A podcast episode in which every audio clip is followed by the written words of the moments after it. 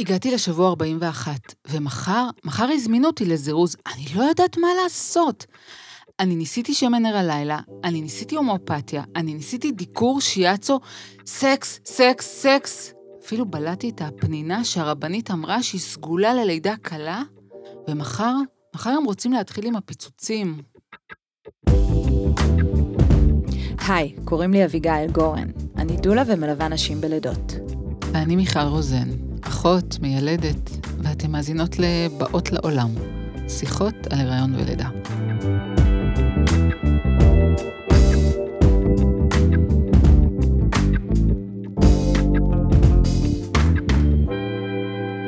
היום אנחנו עושות קצת סדר בין סוגי זירוזים, להבין מה עובד ובאיזה מנגנון. נתחיל בסיפור. בגלל סכרת הריונית, הרופא הפרטי אמר לה די מהרגע שהיא גילתה שיש סכרת, שהם יהיו חייבים לילד בשבוע 38. את יודעת, סכנה לעובר, הוא כבר גדול, אסור שיגיע לארבעה קילו. והיא מבחינתה סומכת עליו, ממש סומכת עליו. אז הם הגיעו להתאשפז. חגיגיים, עם התרגשות, שזה קרוב מאי פעם, הלידה שלהם. ואז במיון, בדיקה וגינלית, וכמובן שהצוואר אה, סגור, לא בשל. הציעו בלון, מבחינתה סבבה. משם זה המשיך להתגלגל. היא במחלקת טרום לידה, 12 שעות, עם עוד שתי נשים בחדר, והבעלים האבודים שלהן. כשרק וילון מפריד בין אחת לשנייה. כל אחת עם ההנחות והמתח שלה והמבקרים, מקלחת משותפת, ועם הבלון הזה בפנים, הבלון שאמור להיפלט כשהיא לא יודעת אפילו מתי. וכשסוף סוף הבלון יצא, כאב לה כבר ממש. ואז לקח עוד שלוש שעות עד שהעבירו אותה לחדר לידה. עכשיו, לקבל חדר אה, בחדרי לידה זה וואו. אז שוב היה גל של אופטימיות. הייתה מיילדת מקסימה ואמרה, בואי, נכניס אותך עכשיו ללידה. עכשיו, אימא שלה כבר יוצאת מירושלים, והיא ככה נוסעת מהר מהר, היא בדרך לפגוש את הנכדה שלה. אבל בפועל, היו הרבה שעות של אפידורל. היה גם פקיעת מים יזומה, ופיטוצין, ועוד ארבע שעות של לחיצות. יואו, מה לא היה שם? אחרי יומיים, היא ילדה. תינוק במשקל של שלוש מאה, לא כזה גדול כמו שהפחידו אותה, אבל עברו מסע ארוך, התערבותי ומפרך. אז כשנפגשנו, היא אמרה לי, תשמעי, אביגיל, לא שיערתי בחיים שתהליך של יילוד יכול להיות כל כך קשה ומתסכל. יותר מזה, היא צחקה על עצמה שהיא הייתה כזו תמימה וחשבה שתבוא ותלד, כמו שהרופא שלה המליץ. תראי, זה ללא ספק מאוד מתסכל. ויש לי הרבה הרבה מה לומר על ההנחיות הגורפות לאשפוז נשים והתהליכים של ילוד. בלי באמת להסביר במה זה כרוך וכמה זמן זה באמת יכול לקחת. רק להגיד את זה אני מתכווצת.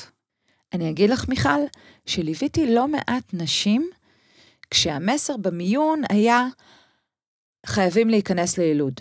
את לא יכולה להשתחרר עכשיו הביתה ולחזור מחר בבוקר. עכשיו מתחילים יילוד. את מסכנת את העובר, חייבים, חייבים להתחיל תהליך. ומה? הם בילו 30 שעות במחלקת טרום לידה. המתינו לתור שלהם עד שבכלל יחדירו למשל את הפרופס.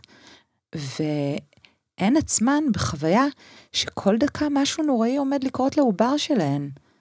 ועזבי, הן לא מודעות שזה לרוב יהיה תהליך עם המון המון התערבויות. ופה נכנסת השאלה, האם באמת היו חייבים להתערב ולזרז?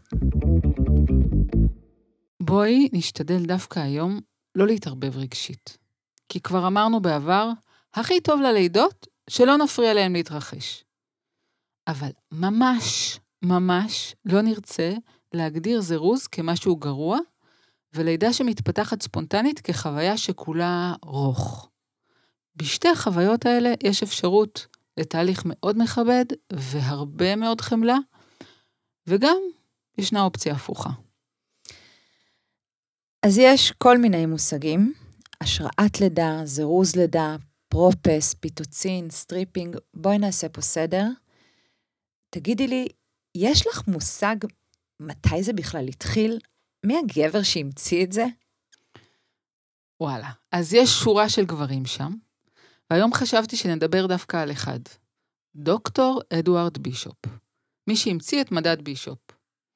אז ב-1964 הוא כותב מאמר וקורא לו הערכת אגן או ציון לאגן, לצורך השראת לידה, pelvic scoring.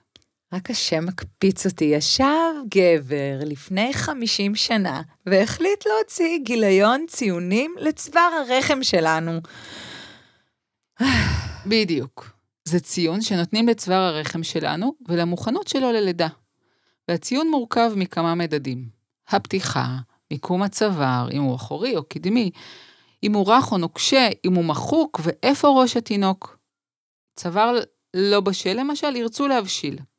תחשבי רגע על אבוקדו לא בשל. אבוקדו תמים, אבל לא בשל. בואי ניתן לו ציון על בשלות. נו טוב, קיבל ציון גרוע. אני רוצה להגיד עוד משהו על בישופ. הוא ממש, ממש לא לוקח בחשבון את המצב הרגשי של האישה. בדיוק, זה בדיוק מה ש... הוא לא לוקח בחשבון את המוכנות הרגשית והנפשית של אישה. אם זה ערב חג והיא לא מצאה בכלל סידור לילדים הגדולים שבבית, אולי היא לא סגרה את כל מה שהיא רצתה לסגור בעבודה, אם היא הספיקה להכין את כל מה שתכננה. ווואלה, תהליך של לידה עובד אחרת. נכון. כי לידה היא תהליך הורמונלי, והמצב הרגשי של אישה מאוד משמעותי שם.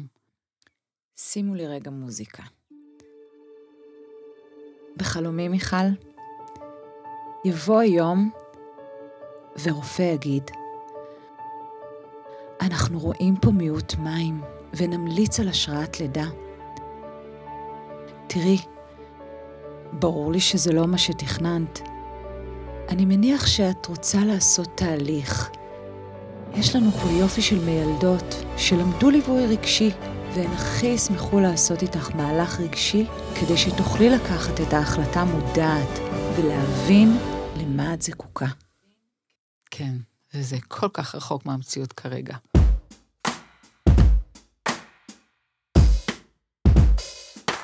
מיכל, דברי אליי באחוזים. כמה לידות מזרזים? תני לי מספר. אוקיי, אוקיי. אז בישראל מזרזים חמישית מהלידות בממוצע, ומניסיון עבודה בשטח, זה מרגיש יותר גבוה. חד משמעי. כשאישה מגיעה למיון, לרוב מדברים על השראת לידה, התחלת תהליך הלידה לפני התפתחות התהליך באופן עצמוני. והשיח הזה הוא מאוד טכני. רוצים ליצור תנאים שהלידה תתפתח, וזה תהליך שמתחיל מאפס, ממצב של יש מאין. אין תנאים ללידה? בוא נייצר תנאים ללידה. האבוקדו לא בשל? נבשיל את האבוקדו. יפה, אביגיל, הבנת רעיון. ולכן ההזמנה שלנו אליכן היא למצוא דרך לתת מקום לתהליך רגשי. הרבה פעמים לא פשוט לשכנע את הגוף להיכנס לתהליך כזה. צבא רחם לא בשל, הוא, הוא לא מגיב בכלל להזמנה הזו. לפעמים צריך לקחת פסק זמן, כמו טקס פרידה מהתוכנית המקורית, וזה יכול לעזור להתמסר לתהליך החדש. זה יכול להיות משהו פשוט, לעשות רשימה של מה שלא הספקתי, לבחור מהרשימה דבר אחד שחשוב לי ולעשות אותו.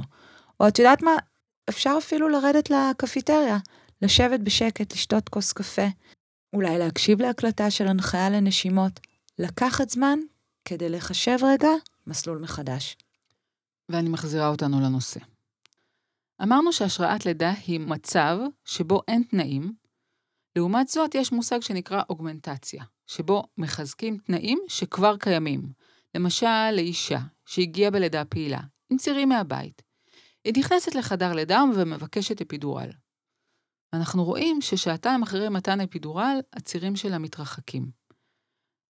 יציעו לה בדרך כלל להוסיף פיטוצין כדי לצופף את הצירים, לגרום להם להיות יותר ממושכים, יותר אפקטיביים, שיהפכו לצירים שיקדמו אותה לקראת לידה.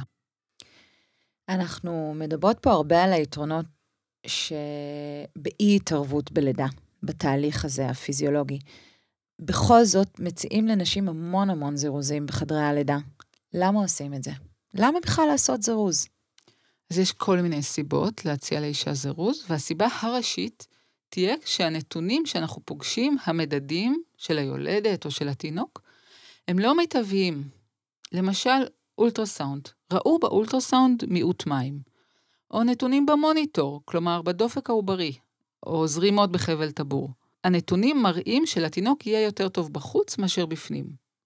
או למשל, שליולדת יש חשד לרעלת הריון, לחצי דם מדאיגים. ומה העניין עם הדיו דייט, עם תאריך הלידה המשוער, כל ההקשר לגיל ההיריון? אנחנו יודעות שתאריך לידה משוער הוא תאריך מסוים, אבל רוב התינוקות לא ייוולדו בתאריך הזה, אלא על הטווח. והטווח, הטווח הוא משבוע 37 עד 42. הרבה מאוד מההצעות לזירוז קשורות דווקא לתנאים. שנתחיל מדברים שיוכל לעשות בבית, מזירוזים אלטרנטיביים, כמו שמן קיק, דיקור, הומופתיה, סקס, שיאצו. אנחנו רואות שלפעמים זה עובד. הייתי רוצה שנקדיש פרק שלם לשיטות השראת לידה וזירוזים אלטרנטיביים. לתת לזה פרק זה לעשות לזה יותר כבוד. כי אה, רפואה משלימה ושיטות טבעיות מתייחסות לגוף בצורה אחרת, בצורה הוליסטית. אז היום אנחנו מדברות רק על מה שממליצים לנו בבתי החולים. אה, זה לא כי אנחנו חושבות ש stripping בהכרח יעשה את העבודה יותר מדיקור, אלא זה הפרק שלנו. תביני, נשים מתמודדות עם הדילמות האלה כשהן עם הגב לקיר וממליצים לאשפז אותן וצריך לקחת החלטה עכשיו. ושם אנחנו כמטופלות מרגישות יותר חלשות.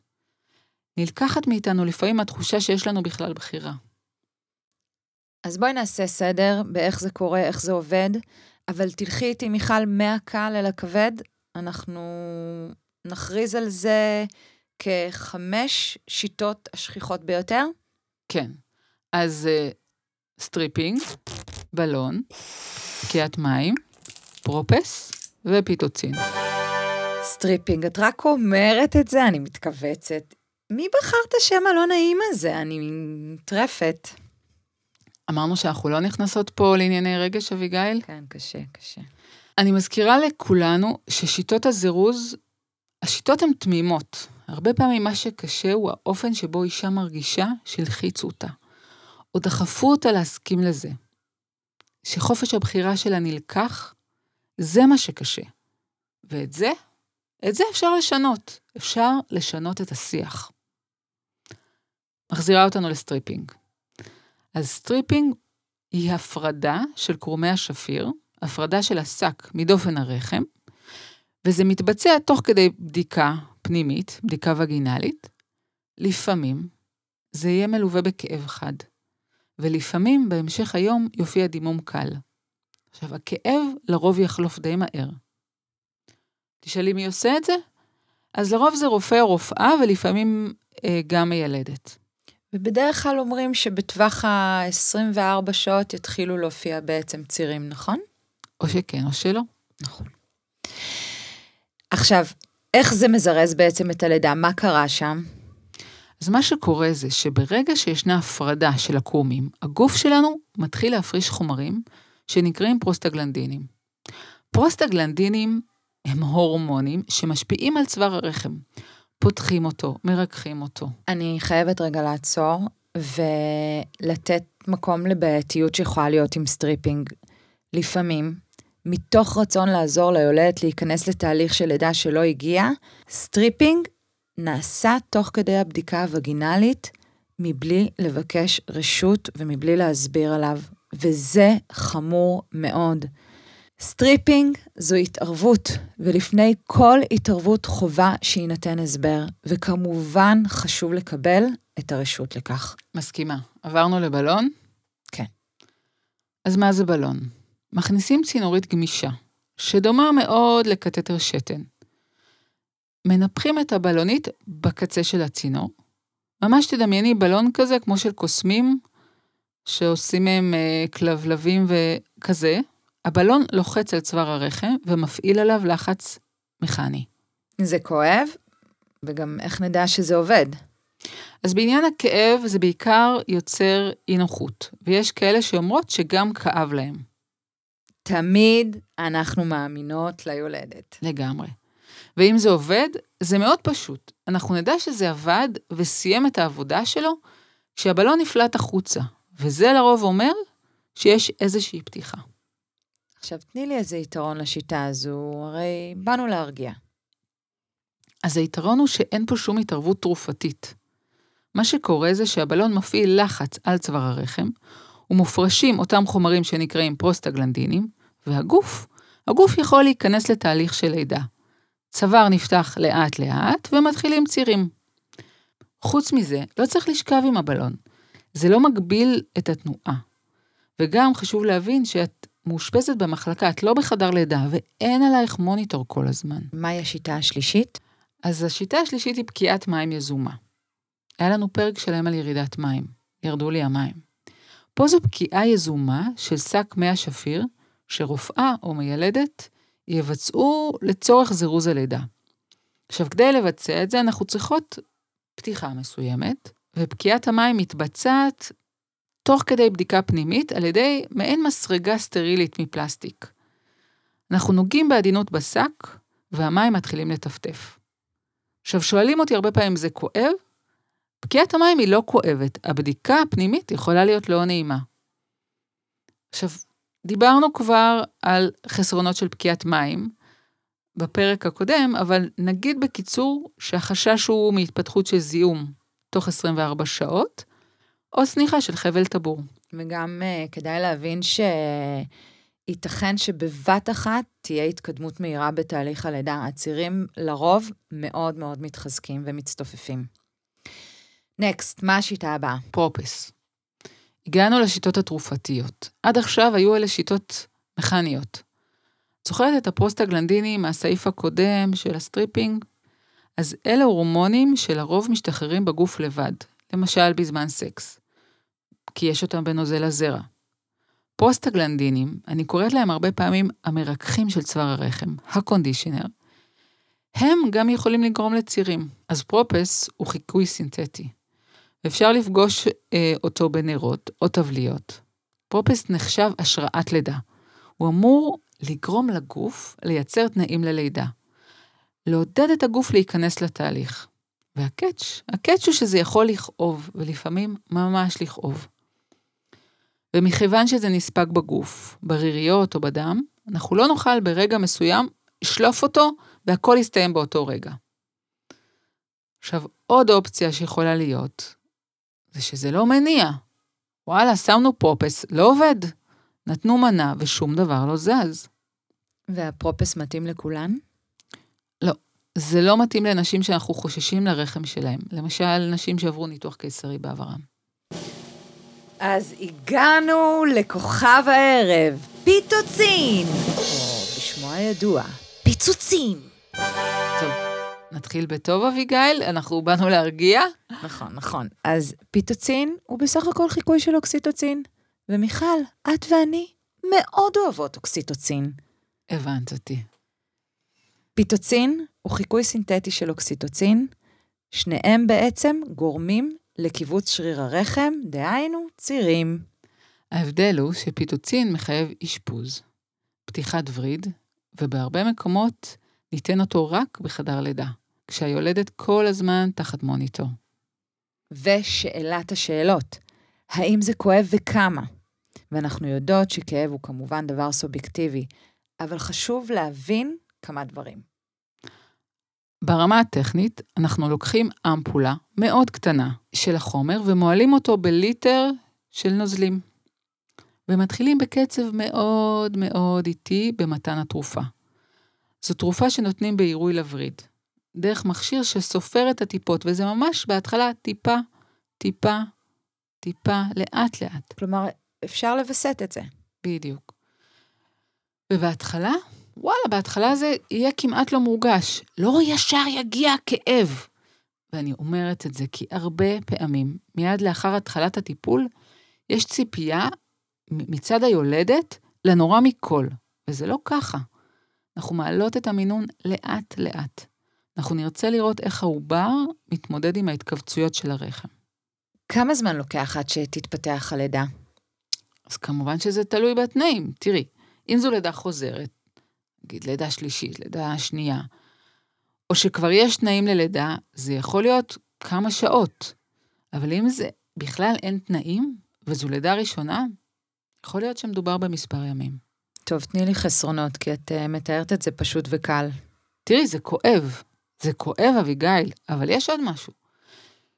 לפעמים, לפעמים זה יכול להסתיים בניתוח.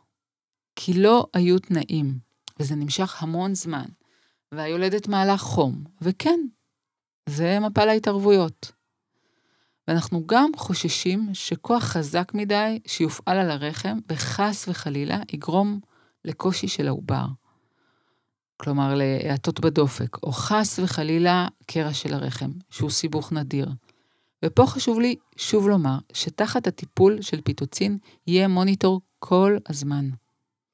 ואם אתן שואלות את עצמכן אם יהיה צריך לשכב על הגב כל הזמן, אז אפשר לקבל פיטוצין ולאו דווקא מיד אפידורל. ופיטוצין, כן, זה גם עם מוניטור רציף, אבל זה לא אומר שצריך להפסיק לזוז.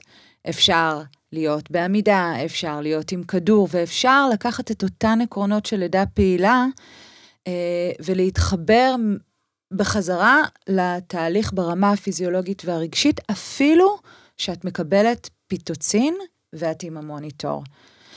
אה, הנוכחות הזו, שהלידה היא שלך ואת שם,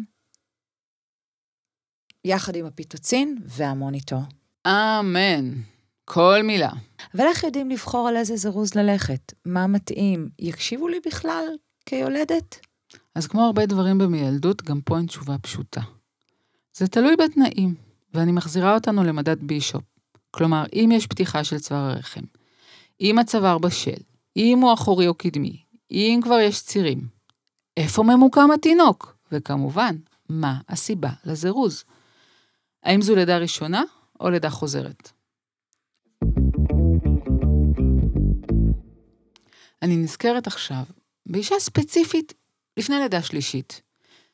אני במיון, היא נכנסת למיון, למיון יולדות, אני במשמרת, היא נכנסת ואומרת לי, די, באתי ללדת, אני לא יכולה יותר. אני לא הולכת הביתה, תזרזו אותי, תעשו לי stripping, אין לי כוח יותר, כואב לי, לוחץ לי. תגידי לרופא, נמאס לי מההיריון הזה. ובאמת, היא סבלה מכאבים, וכל יום נוסף בהיריון היה סיוט עבורה. והיא ממש, ממש, ממש רצתה זירוז. היא רצתה לסיים עם ההיריון הזה. אגב, היא שוחררה הביתה, התחילו צירים בלילה, חזרה למחרת בבוקר וילדה. אבל בואי, אצל רוב האנשים זירוז לא יהיה בבחירה הראשונה. נכון, אבל אם החלטנו ללכת על הליך של זירוז, כדאי שנמצא דרך לחשב מסלול מחדש. ריסטארט. את יודעת, לפעמים זה כמו טקס שאומר, עכשיו אני מתחילה מחדש. זה יכול להיות מקלחת בחדר לידה, לפני החיבור לפיטוצין. להחליף חלוק, לשטוף פנים, לקחת 20 דקות של הפוגה, להתקשר לחברה הכי טובה שלך, לשתף אותה ולבכות. לבכות על הלידה הטבעית שלא תהיה לך הפעם. טקס כזה, טקס כזה יכול ממש לעשות את ההבדל בחוויה שלך כיולדת. והזירוזים, זה תמיד מצליח? אצלי, בראש זה מתחבר תמיד למפל התערבויות, stripping שמתגלגל לבלון והופך לעירוי פיטוצין, ואני מודה, אני מחזיקה הרבה שיחות טלפון לא פשוטות עם נשים בתהליך כזה. אז כדאי שנשאל את עצמנו מה זאת הצלחה. אם הצלחה זה שהיא תלד בסוף, ויהיו לנו אימא בריאה ותינוק בריא, אז בסוף יש הצלחות. כי כולם נולדים בדרך זו או אחרת. אבל אם אנחנו מדברות על חוויות לידה חיוביות, העצמה של נשים, אז זה יותר מורכב. נסכם. זירוז בלידה הרבה פעמים תלוי בתנאים ובקשיים, אבל הנחת היסוד היא, הנחת היסוד היא שיהיה לתינוק יותר טוב בחוץ מאשר בפנים. 2. כדאי מאוד שיהיה הליך של תיאום ציפיות בינך ובין הצוות. תביני איפה זה הולך להתרחש. מהם האלטרנטיבות? מהי רמת הדחיפות? מהי הסיבה האמיתית שעומדת מאחורי ההמלצה? ושלוש, הוחלט ללכת על זירוז? מה יעזור לך על מנת לחשב מסלול מחדש?